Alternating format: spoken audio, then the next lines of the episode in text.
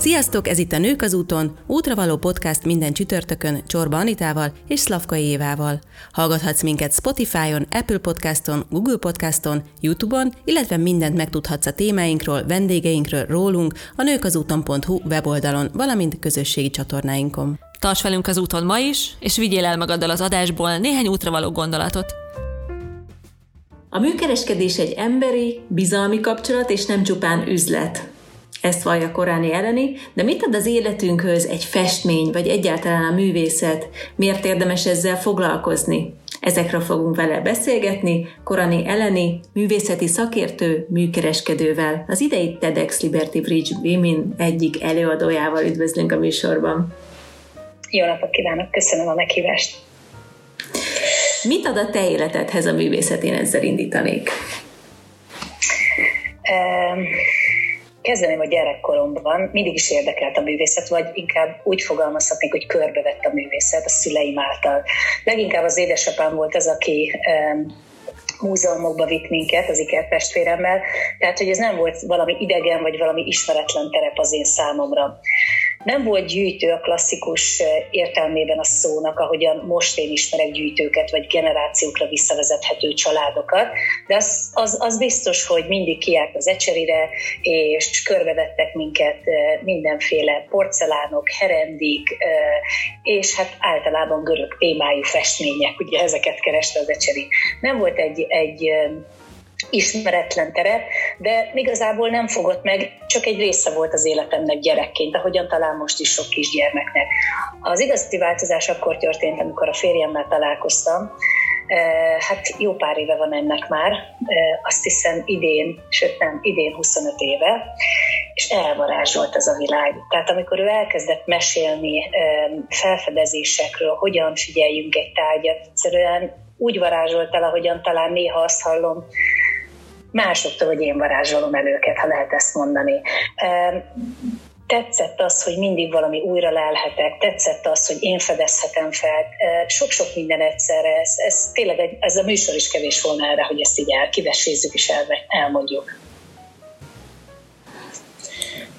Olvastam Eleni, hogy nem igazán kedveled a titulusokat, és leginkább azt használod, hogy műkereskedő miközben nagyon különleges és szerteágazó irányokban mozogsz. Mesélsz egy picit erről, hogy milyen irányokban is? sok-sok irányban néha én is elfelejtem, és úgy kell nem is emlékeztetnem magam, én is rácsodálkozok egy-egy titulusra, vagy egy-egy dologra, hogy ja, tényleg ezt én csináltam 15 évvel ezelőtt. Tehát nagyon sok éve, most már lassan két évtizede az ötödik kerületben a görög nemzetiség elnöke vagyok, elnökasszony, és ilyen titulusomban rengeteg csodálatos projektet valósítottunk meg, Ugye a nemzetiségek támogatásokat kapnak, adott esetben a kerületi önkormányzattól, vagy állami finanszírozásból. És ezeket mindenfajta kulturális, nemzetiségi ötletre, projektre, támogatásra lehet használni. Valahogy ez párhuzamosan jött az én életemben azzal az időszakkal, amikor gyermekem született, gyermekeim születtek, így aztán adott volt, hogy mindig gyerekekkel kapcsolatos témákba forgassam ezt bele Emellett azért a művészet sem maradt el, hiszen mit csináltunk? Hát az évet, nem emlékszem, 15 éve lehetett a Vörös Marti Tételben Köszönjük Magyarország című kiállítást, melyben feldolgoztuk és bemutattuk azt, hogy az én családom és egy nagyobb kontextusban ez a második diaszpora hogyan érkezett Magyarországra, menekültként, gyermekekként, hogyan fogadta őket be a magyar nép, és hogyan maradtunk és váltunk azokká, akik most vagyunk itt Magyarországon. Ez az egyik titulus, igen, tehát elnökasszony. Emellett sok minden más, a színház, folytassuk a színházzal. Az Operett Színház tiszteletbeli nagykövete, ha ez egy cím, akkor, akkor ezzel megtiszteltek ezzel a címmel, váltam az évek alatt. Nagyon sok dologban kereszteződött ez a tevékenységem is a görög nemzetiséggel, de emellett mindig vágyam volt egy díj létrehozása. Így aztán két évvel ezelőtt létrehoztuk az Operett Színház díját, melyet Honti Hannáról neveztünk el Honti díjnak, és érdekes, miközben beszélgettem sok mindenkivel erről, illetve zsűritársaim is voltak, valahogy mindenki a színészeknek, illetve a színpadon közreműködőknek gondolta az évaddíjat, én pedig kikötöttem, hogy számomra nagyon fontos, hogy a háttérben dolgozók is kapjanak egy ilyen díjat, vagy többen a háttérben dolgozók. E, erről mondjuk megkérdeztem a segítőimet, hogy, mert persze én sem látok bele abba, hogy hogyan működik egy színház, hogy kik azok, akik minden nap tesznek azért, hogy ezek az előadások létre jöhessenek.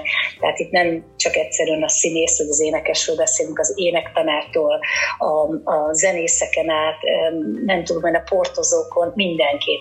És létrehoztuk két évvel ezelőtt ezt a díjat, melyre nagyon-nagyon büszke vagyok, mert azt hiszem sikerült egy álmomat megvalósítani, és ezt az díjat mindenképpen életben szeretném tartani, annak ellenére is, hogy a 2020-as év, hát nem, nem csak az, hogy nem a díjakról szólt, hanem egyszerűen a színházak iszonyatosan nehéz helyzetbe kerültek mindannyian, hozzáteszem, tehát az én testvérem turizmussal foglalkozik, lenullázódott a vállalkozása március 16-ától, de hiszem azt, hogy mindannyiunknak ott kell tenni és segíteni, ahol lehetőségünk van, ahol egy picit is esetleg dobog a szívünk, vagy oda érzünk valamit. Az érzelem az fontos az én életemben.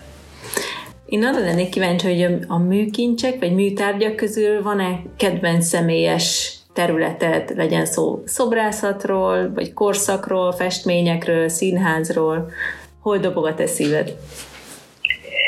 A legjobban. Ez változik. Ez változik, hogy hol dobog a szívem. Ha korszakot lehet mondani, akkor abszolút az 1880 és 1900, mondjuk 50 közötti időszakot uh-huh. mondhatnám.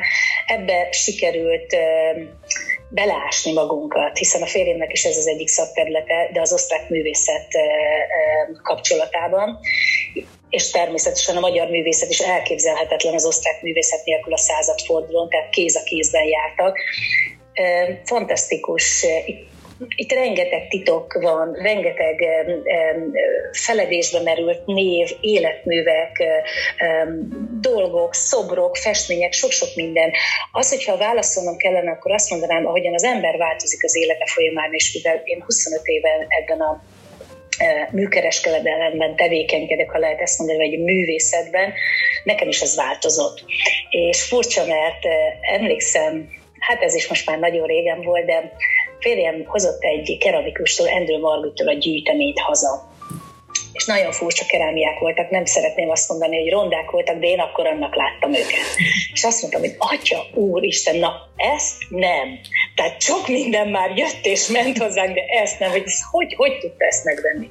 És emlékszem, hogy akkor mondott egy mondatot, ami, aminek nagyon nagy jelentőség lett és értelme lett későbbiekben, az pedig úgy szólt, hogy még nem érted, még nem vagy ott még nem érted, hogy ebben mi a szép, vagy hogy ebben mi, ez, ez, ez miért több, mint az, ahol te most tartasz, amikor elkezdted ezt a ezt a szakmát. És megértettem ezt a mondatot, nem feltétlenül kell, hogy nekem Andrew Margit a mai nappal tetszen, de az az igazság, hogy fejlődik a, a művészet ismerete, és ahova visz minket, mi is fejlődünk emberileg, tehát egyénileg.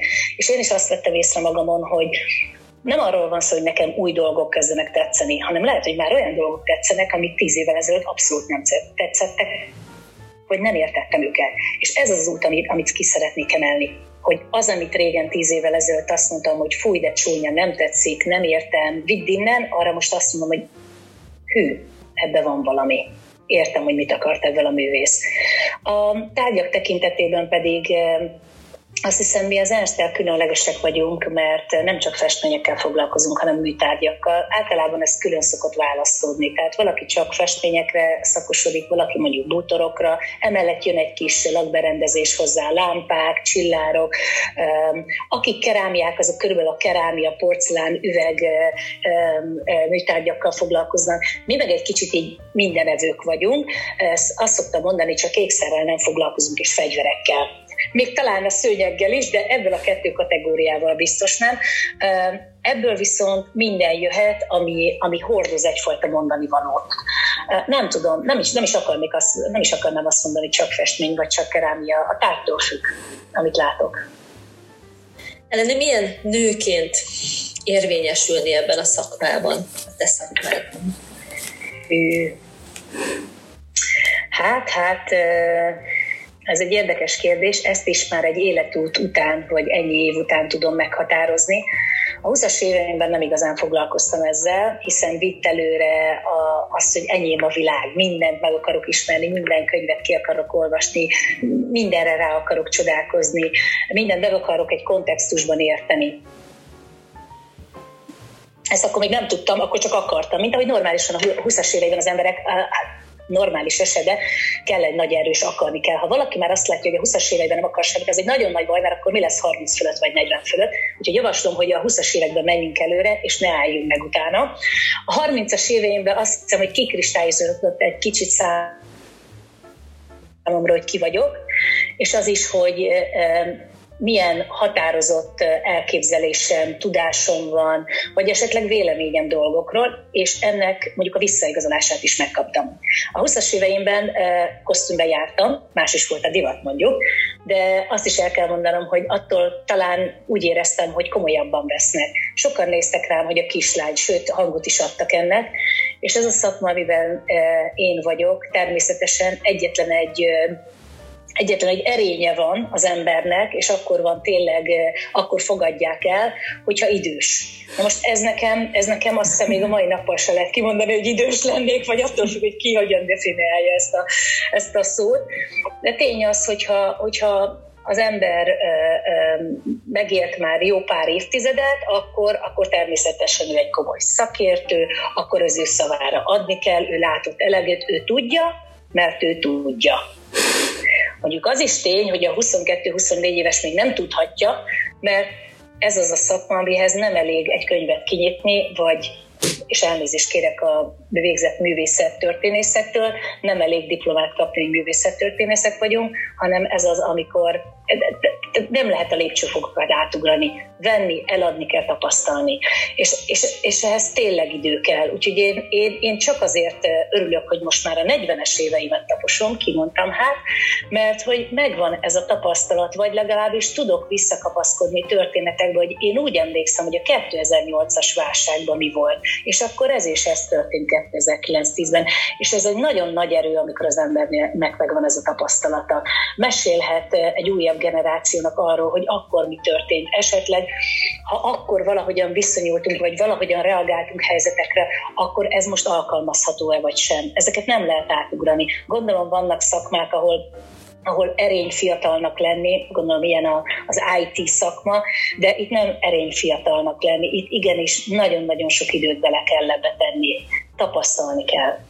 Nagyon nehéz volt nőként, és, és, és, és csak azért nem éreztem meg, mert, mert egy rendkívüli férj érkezett az életembe, vagy egy férfi, aki a férjem lett, aki mindig adta azt az önbizalmat ehhez, amire nekem szükségem volt, és emellett még fontos, hogy, hogy azok az emberek, akik későbbiekben állandó ügyfeleinké, kliensek és barátokká váltak, azoktól is egy folyamatos lojalitást egyrészt a mi részünkről, másrészt az ő részükről felénk, és, és visszaigazolást kaptunk, és bizalmat.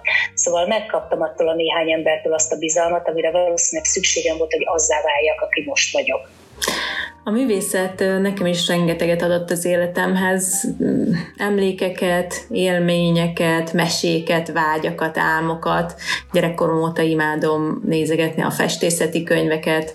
Egyébként festőművészként is végeztem, és, és nagyon szeretem, hogy ilyen jó hatással van az életemre. És én azt tapasztaltam ebben az elmúlt húsz évben, én is már a 40-es éveim taposom, hogy, hogy, hogy azért a közösségi média megjelenésével elindult egyfajta változás. Valahogy erre vagyok kíváncsi, hogy te, te milyen változást látsz. Én talán én azt a, az oldalát látom, hogy az alkotó folyamatba, meg, tehát az alkotó folyamatba jobban beleengednek látni a művészek, illetve mernek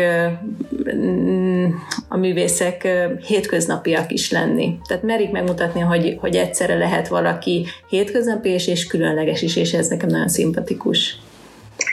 Ezt így nem tudom megítélni, mert mi nem kortás művészettel uh-huh. foglalkozunk. Tehát nem, ne, van néhány művész, akinek figyelem a, a munkásságát és a közösségi médiában a tevékenységét, és ez segít, hogy megmutatja uh-huh. a műtermét, segít az, hogy e, megmutatja a gondolatait, hogy így fogalmazzak. De valahogy, valahogy én úgy érzem, hogy a, a közösségi média az, az másra jó, de biztosan nem arra, hogy a művészettel egy bensőséges viszonyba kerüljön.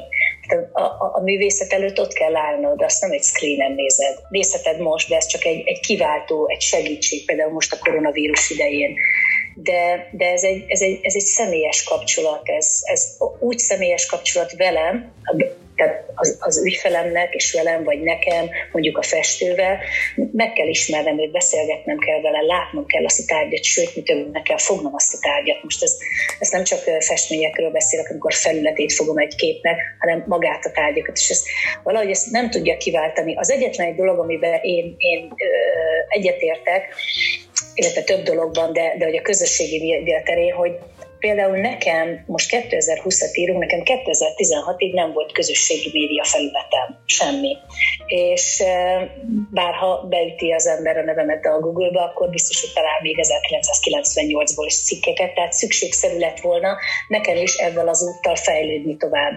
De nagyon érdekes volt, hogy, hogy ugye amikor Facebook először teret nyert, a testvéremnek már rég volt, nem tudom, tíz éve Facebook de lehet, hogy több is, nem emlékszem, és mire én azt mondtam neki, hogy most már évek óta érlelem, hogy lelegyen vagy sem, akkor azt mondta, hogy ja, lemaradtál, mert már senki sem ezt használja, most már a Instagramot használják. Mondtam, hogy jó, akkor először megnézem, de hogy ehhez is évek kellett nekem, hogy mérlegeljem azt, hogy ez a, nekünk jó lesz-e. Miért? Mert az az első alapvetése a művészetnek, és megint nem a kortás művészetről beszélek, hanem minden, ami, ami nem kortás, ami korábbi, az a diszkréció. És a közösségi médiában túl sokat árulunk el magunkról. Olyat is, amit nem akarunk, vagy olyat is, nem, nem gondolunk bele, hogy tíz év múlva számítani fogja, vagy sem.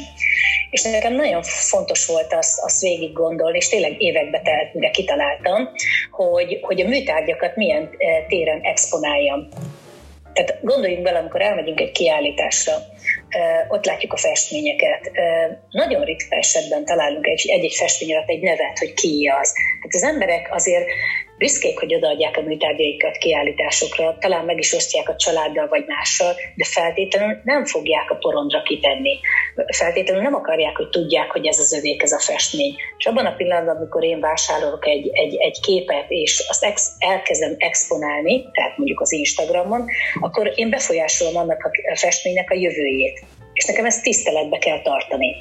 E, vagy lehet, hogy én vagyok kicsit szigorú etéren, sőt magamhoz is, de én azt gondolom, hogy tiszteletbe tartom a műtárgyat, annak a jövőjét és a jövőbeni tulajdonosát. Vagy tiszteletbe tartom a jelenlegi tulajdonosát, és nem teszem ki az Instagramra vagy a Facebookra. Tehát, hogy a 21. században úgy érezzük, hogy a közösségi média vagy bármilyen internetes felületen tudunk csak megmutatkozni és eladni tárgyakat. És ez igaz, ezzel egyetértek, akkor el tudjuk képzelni, hogy milyen nehéz nekünk most ezzel együtt mégiscsak jelen lenni, e, megmutatni azt, hogy kik vagyunk, megmutatni a világot, amelyben élünk, és megmutatni a műtárgyakat, de közben úgy, hogy ne csorbuljon annak a tárgynak a, a jövőbeni lehetősége. Sokszor látjuk azt például, hogy egy aukció megjelenik egy, egy főmű, egy festmény, és oda van írva, hogy lapangó. A lapangó azt jelenti, hogy mondjuk x évtizedig, vagy utoljára 1912-ben volt kiállítva, volt látható. Ez egy misztikumot szül a tárgy köré. Ezzel ennek a tárgynak sokkal nagyobb lesz a pénzbeli értéke, ez abszolút kimondható, és, és egy varázslatot sző köré. Most ez a varázslatot meg kell tartani.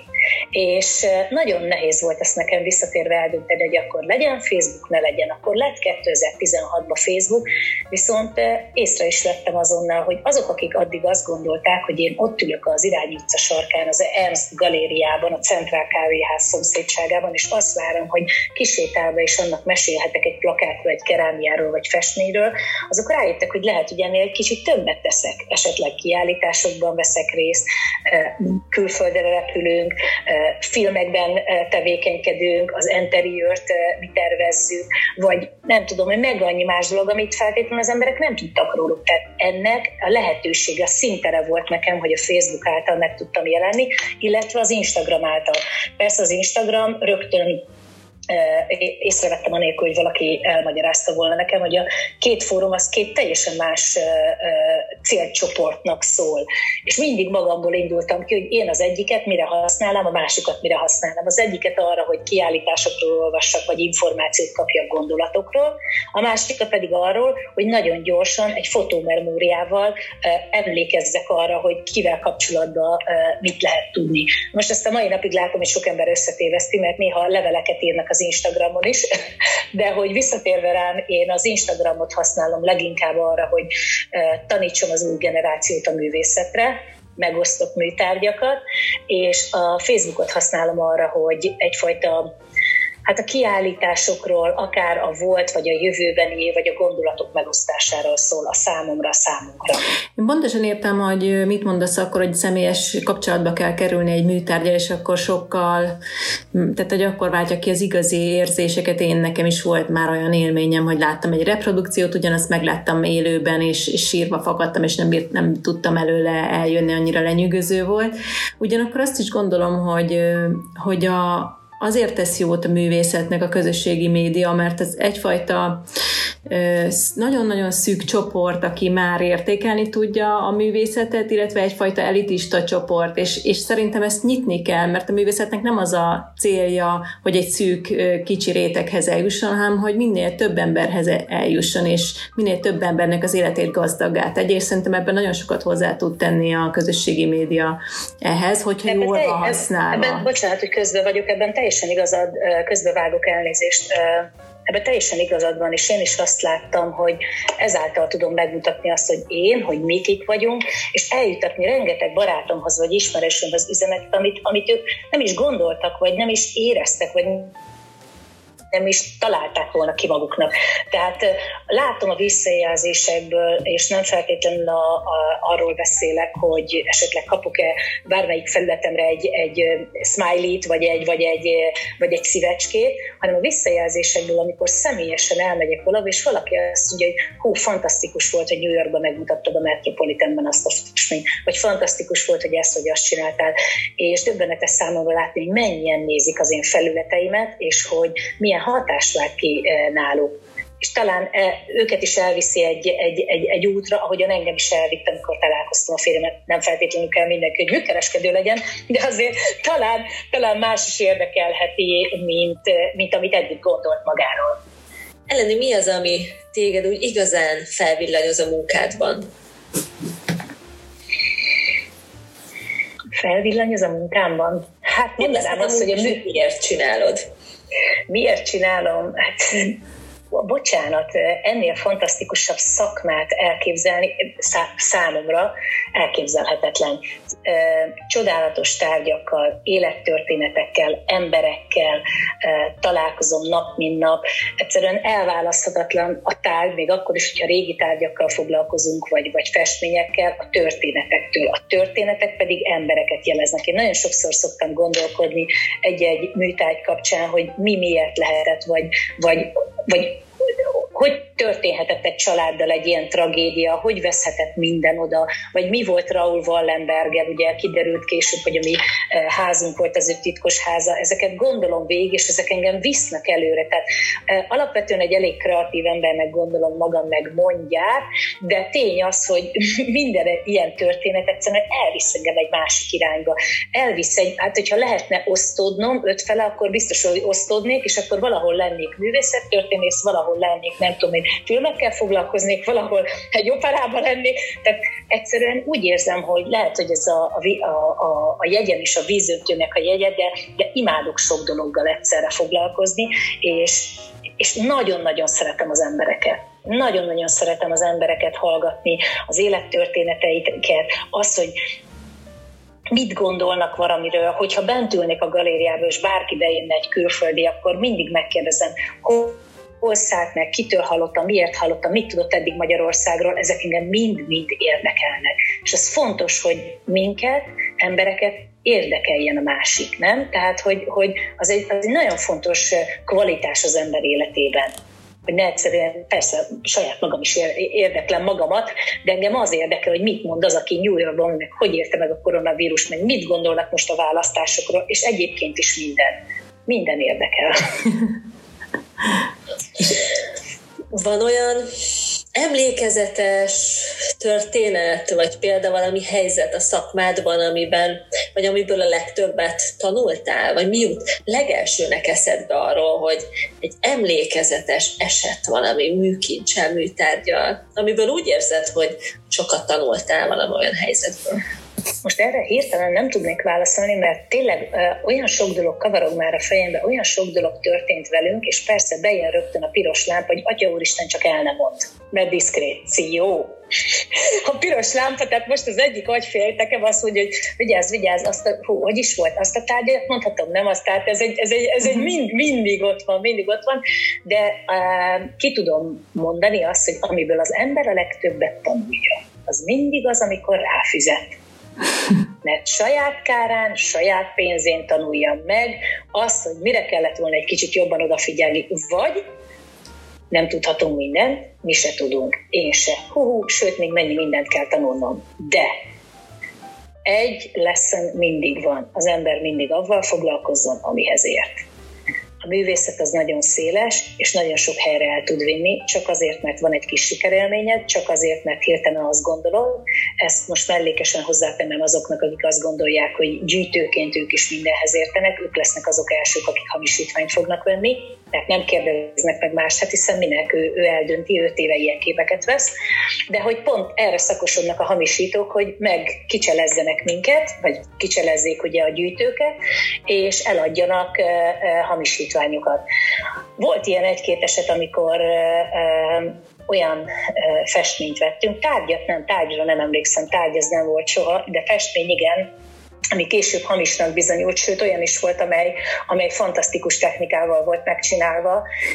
Egy 18. századi csendélet volt, és visszacsatolok ismét, miért mondom, hogy csak avval foglalkozzunk, amihez értünk, hiszen mi 18. századból festményekkel nem foglalkozunk igazán. És sikerült minket rávenni, és sikerült eh, nekünk eladni egy olyan képet, amit eh, csak röngen felvételek után lett bizonyítva, hogy bizony-bizony arról egy papírfotó van, tehát ez hamisítvány volt teljesen. Volt ilyen, de volt olyan, amikor egy külföldi aukción vettünk Angliában egy munkácsit, és kiderült, hogy hamisítvány. Na most ezek is érdekes dolgok, hogyha az ember vásárol külföldön egy aukció, most mindegy, egy munkácsit, vagy csak ezer euróért, nem tudom én, egy Kádár Béla rajzot, mindig el kell olvasni a kisbetűs részt, hiszen oda van írva minden aukciós háznál, külföldön is, kihangsúlyozom, teljesen mindegy, hogy a legpatinásabb, meg a legnagyobb nevű, hogy felelősséget nem vállalunk, csak azt személyesen nézi meg a tárgyat ez esetben el kell mondani, hogy visszaadták a pénzt, de tényleg felelősséget nem vállalnak, és neked kell elmenni és személyesen valamit, valamiről megállapítani, hogy az vagy sem. Na most ez a kép, ez, ez, ez gyönyörűen nézett ki, számunkra munkácsi volt, az egyik legnagyobb magyarországi szakértő számára, és sőt, mire hazajött, még akkor is munkácsi volt, amikor fizikailag láttuk, és a szakértőnek is, de később kiderült, hogy egy, egy hihetetlen technikával megsütötték egy sütőben, és így volt, és úgy volt a lényeg, hogy hamisítvány volt. Sokat tanultunk belőle. Szóval vannak, vannak, vannak ilyenek, de azt kell mondjam, hogy hála Istennek elég kevés per év az arányszám, sőt, egy évre sem esik egy-egy hamisítvány, amit vásárolunk, úgyhogy nagyon óvatosak vagyunk. Én azt szoktam mondani, hogy mi kettőt lépünk előre, egyet hátra. Tehát, hogy, hogy ha valamiben nem vagyunk benne biztosak, akkor, akkor azt nem lépjük meg, és néha vannak azok a pillanatok, amikor ránézel egy vitágyra, és azt mondod, hogy nagyon jó, de valami nem stimmel az ellenkezője is bebizonyosodhat, mert hiszen egy festőnek van egy rossz napja. Tehát miért ne festhetne egy gyengébb festményt? És akkor te azt hiszed, hogy ez egy hamisítvány, miközben csak egy gyengébb alkotás. Szóval nagyon-nagyon óvatosnak kell lenni, és nagyon-nagyon meg kell fontolni, mielőtt az ember dönt. És akkor itt jön a kérdés, hogy mennyi időnk van dönteni, hát semmi, mert akkor kell dönteni.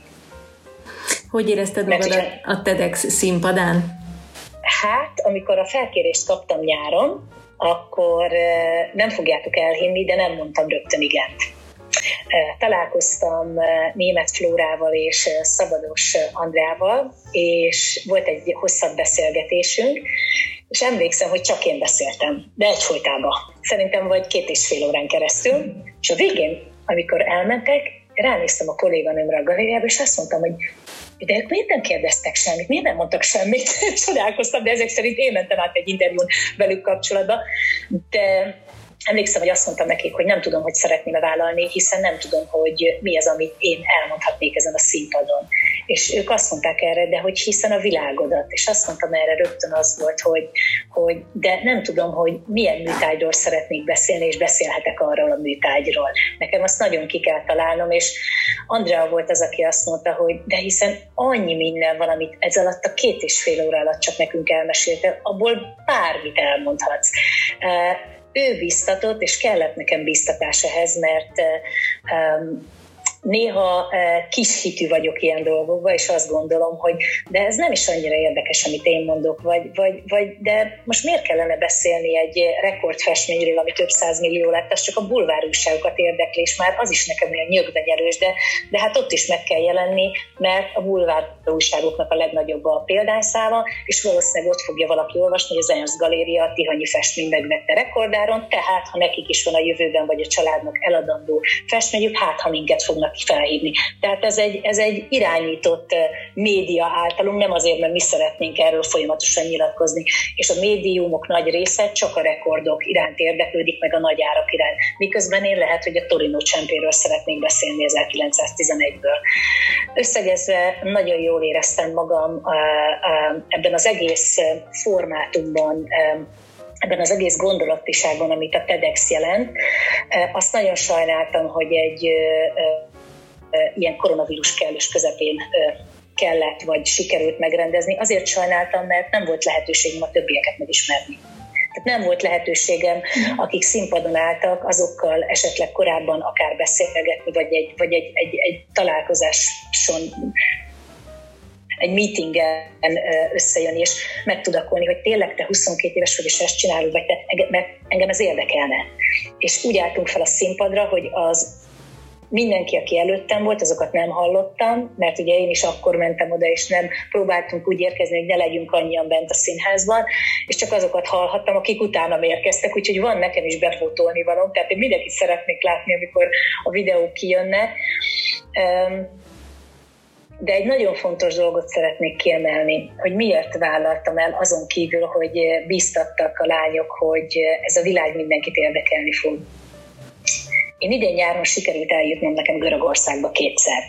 És ott nagyon-nagyon sokan, az a sziget, ahova járunk, oda nagyon sokan érkeznek a világ minden pontjáról. És amikor elmondtam néhány embernek, hogy engem felkértek erre, mindenkinek felcsillant a szeme, és kivétel nélkül mindenki tudta, hogy mi ez a TEDx. Ezt mondjuk valószínűleg Magyarországon nem mindenki tudná, akinek hasonló emberek, akiknek ezt említeném, de döbbenetes volt nekem azt látni, hogy, hogy a, az unatkozó milliómos asszonytól a bankáron át Svájcig, a nem tudom én, a francia ügyvédig, mindenki tudta, mi ez a TEDx. Szóval azért is vállaltam el, mert hihetetlen volt eh, számomra eh, nyáron hallani rengeteg külföldi ismerőstől, hogy mindenki ismerte ezt a TEDx konferenciát, és számomra ez azt jelentette, hogy a világhoz juthat el ez a message, és főleg, hogyha a magyar művészetről beszélek, akkor a magyar művészetnek az üzenete. Engedj meg nekem, Eleni, egy rendhagyó kérdést, hogy... Hány éves vagyok? Nem, nem, rendhagyó lesz, ígérem. Hogyha egy tárgy lennél, műkincs vagy festmény, mi lennél? Mi szimbolizálna téged a legjobban? Én egy festmény lennék. Miért? Én egy festmény lennék. mindjárt elmondom én egy festmény lennék, és, és a tenger lennék. A tenger lennék, és egy mediterrán táj lennék. Mert ez az, ami én vagyok belül. A tenger azért lennék, mert ez biztos mindenki így érzi, és mindenki vagy megfogalmazta, vagy leírta, vagy elmondta százszor, de engem megnyugtat a tengerén. Én, amikor leérek Görögországba, én megérkezem. És amikor én egy ilyen festményt látok, ahol egy mediterrán táj van megfestve, főleg a századforduló környékén színekkel, a színek lennének esetleg az én színeim emberileg, hogy milyen sok színű vagyok, de amikor a képet nézném, én érezném a szellőt, én érezném a, a, a meleget, én hallanám a kabócákat, én ez lennék, én ez lennék, egy megfoghatatlan valami, ami, ami előtt állna valaki, és, és bele tudna nézni. Talán ez lennék. Ez, ezért soha nem kérdezte senki. Ez nagyon szép volt, és most tényleg így, és képet is látom a szememedet, képzeld el. Hát még a végén lehet, hogy mi is találkozunk egyszer ezzel a festménnyel. Az az igazság, hogy kétszer elszalasztottam két képet az életem folyamán, ami nem volt nagyon nagy festőműve, de az első az 96-ban volt, még nem voltak azok a galériák, akik most Budapesten. A Kossuth Lajos utcában volt a műgyűjtők galériája, és volt egy, egy Frit Pál által festett Márszei kikötőt megjelenítő kép, ahol a, a festmény sarkába belenevetett egy Gina Lollobrigida-szerű nő, piros rúzsdal, barna hajjal, és egy olyan energiája volt, egy olyan életigenlés, egy ereje a képnek, én ránéztem, és azt mondtam, hogy ez az mindez, amit, amit én érzek. És nem tudom, hogy volt, de, de lemaradtunk az aukcióról, és nem sikerült, ugye, tehát hiszen nem is licitáltunk a képet megvenni, és a férjem azt mondta, hogy de majd ő oda megy a végére, és szól, hogy akkor szeretnénk megvenni attól, aki megvette. Hát nem lehetett megvenni, mert egy francia úr vásárolta meg, és el is vitte a képet, és az úgy bennem maradt annak az egésznek az emóciója, az, az, az, a, az a sóvárgás, és az, az, az, az, azt látni, és, és, és úgy, úgy, úgy benne marad az elmédbe. Aztán később volt még egy ilyen kép, ugyanígy egy tengerpart volt, és ott a 30-as éveket jelenítette meg, és hölgyek ültek a homokban. És a kisfiam el is nevezte a hölgyeket, az egyik volt a én, a másik volt a jegyá, a nagymama, a harmadik hölgy volt az ő keresztanyukája Görögországból, és az az a kép még, ami, ami így az elmémben megmaradt. Az a festmény sajnos nincs már nálunk, de egy nagyon-nagyon kedves embernél van. Egy számomra nagyon fontos embernél, és ezért váltam meg csak a, csak a festménytől, de igazából vannak ilyen pillanatok, ilyen műtárgyak, amelyek, amelyek így megmaradnak, akár azért, mert nem lehettek a tiéd, vagy azért, mert a tieid voltak, de valamilyen oknál fogva meg kellett válnod tőlük. És akkor azok ott, ott, ott elraktározódnak benne. Azt nem tudom viszont, hogyha az idő eltelik, és tíz év múlva beszélgetünk, és újra látom ezeket a műtárgyakat, ugyanezt érezni, hiszen lehet, hogy már nem ott vagyok. Lehet, hogy ugyanezt a megfogalmazást, de teljesen másik műtárgyban keresem. Köszönjük szépen, Eleni, hogy elkalauzoltál bennünket ebbe a varázslatos és valóban tényleg kicsit misztikus világba.